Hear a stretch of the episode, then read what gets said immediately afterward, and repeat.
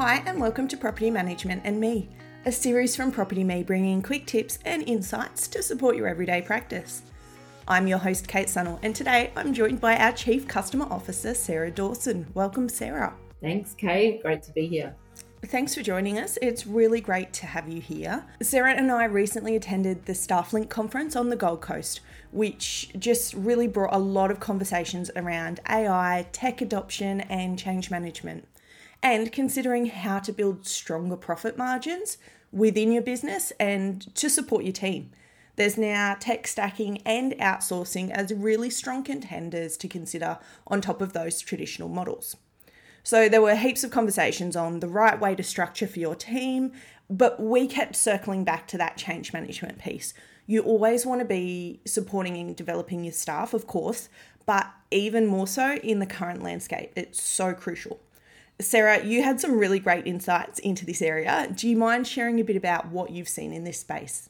Yeah, sure. So I think, you know, over the last 20 plus years, in this space, there's been so much change. And I think, you know, we, we always have a laugh and a joke about the processes that were so manual. You know, once upon a time, when I was working in, in real estate back in the day compared to compared to now.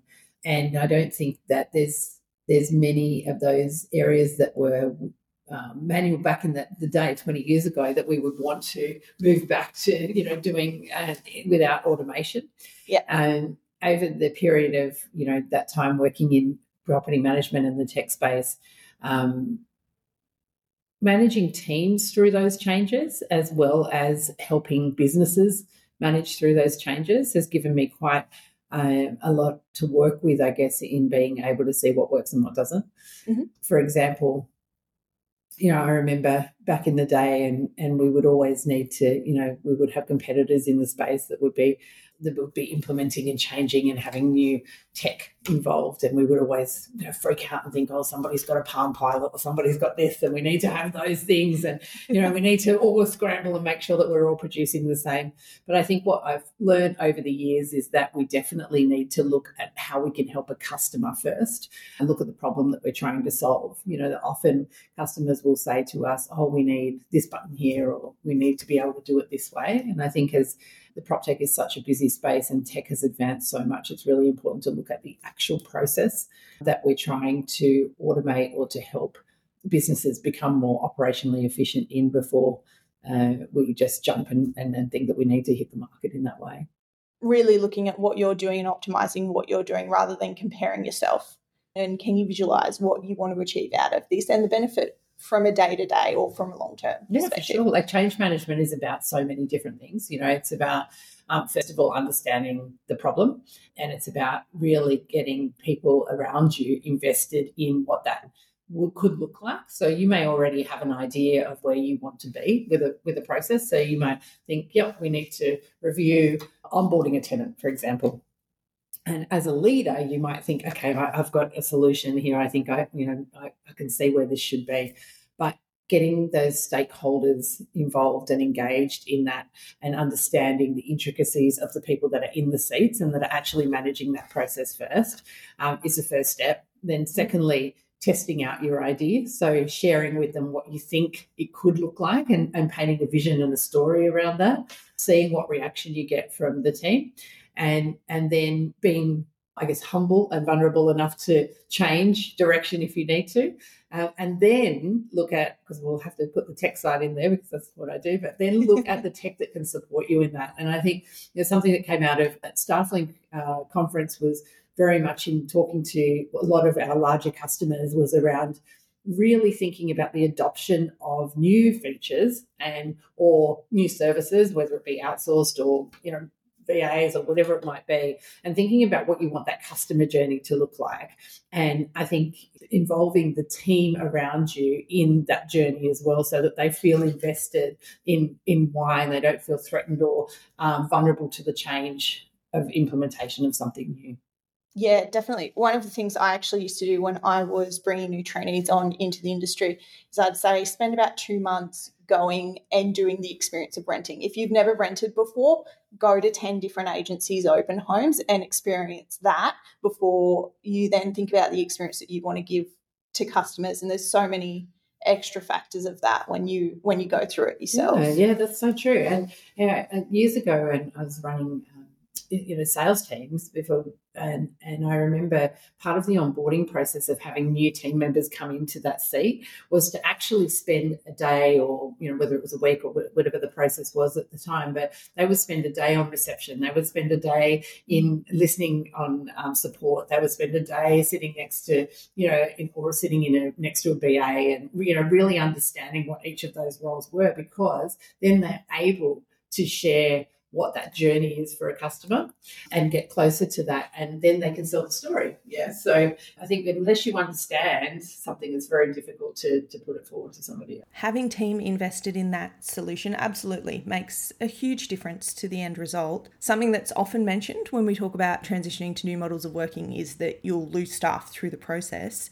Do you think that's inevitable or are there things that you could do to identify who might struggle the most and help them through that I think it would be really sad if it were inevitable that that staff were lost along the way. I think some people will would opt. You know, mm-hmm. it might be just time, and they may you know make that choice for themselves. But from a leadership perspective, I think that the goal is to to help people to find their value in the new way of working, and if they choose not to be part of that new journey, then, then that's a decision that may come out of, uh, I guess, that evaluation process. But I think there's ways that you can engage all team members to find new value in the process. So, for example, if you were uh, introducing new tech, you know, if there was a, a new feature that came out and it might put some limitation on the need for, for somebody to do a particular role,